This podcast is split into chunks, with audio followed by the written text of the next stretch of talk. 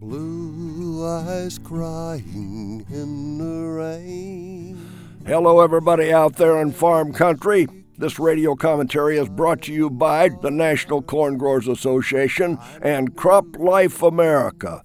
They are all friends, supporters, and allies of a healthy farm economy in prosperous rural America. And now for today's commentary. I'm out of town today and speaking to you by telephone. We all know that President Trump has an ambitious agenda, and one of those projects is to balance our budget. Our rising debt is frightening. It has hit a higher level as a share of our national economy than any time since President Truman Truman was able to reduce our debt by the time he left office. That will not be easy for us to do now. 50 years ago, two thirds of government spending was discretionary. They cut defense. World War II was over, and they cut other programs. At that time, only one third of spending was mandatory. Today, two thirds is mandatory. Our big spending is on autopilot. At this point, it doesn't sound like the Congress or President Trump have targeted entitlement programs for any reductions. Social Security, Medicare, Medicaid, and our debt payments will continue to go up. And with an older population and rising interest rates, it's hard to imagine how we can get control of our debt problem.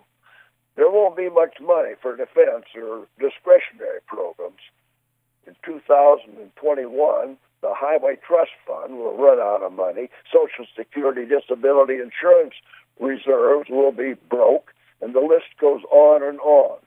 With our debt at 77% of GDP now and projected to continue to grow, we need to get serious about a solution. It can only be fixed by spending less or taxing more. However, the Republican Congress and President plan to cut taxes corporate income tax, individual taxes. Our elected officials need to have the courage to make necessary cuts in entitlement programs. Everything should be on the table.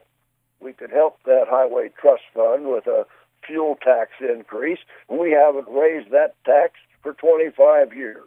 We're living longer and working longer. Raise the Social Security retirement age when Social Security insurance was introduced under President Roosevelt, the average life expectancy was 65 years. We don't know if Speaker Paul Ryan's budget will survive, but at this moment, does include a 20% border tax on products imported into the United States, and that would bring in a lot of money. Dealing with our debt problem is so difficult because politicians fear that they will not get reelected if they raise taxes or take money away from government supports or subsidies. Our debt level rose under President Bush and then doubled to $20 trillion under President Obama. Businesses and farms can't live like that, and neither can our nation. Until next week, I'm John Block from Washington.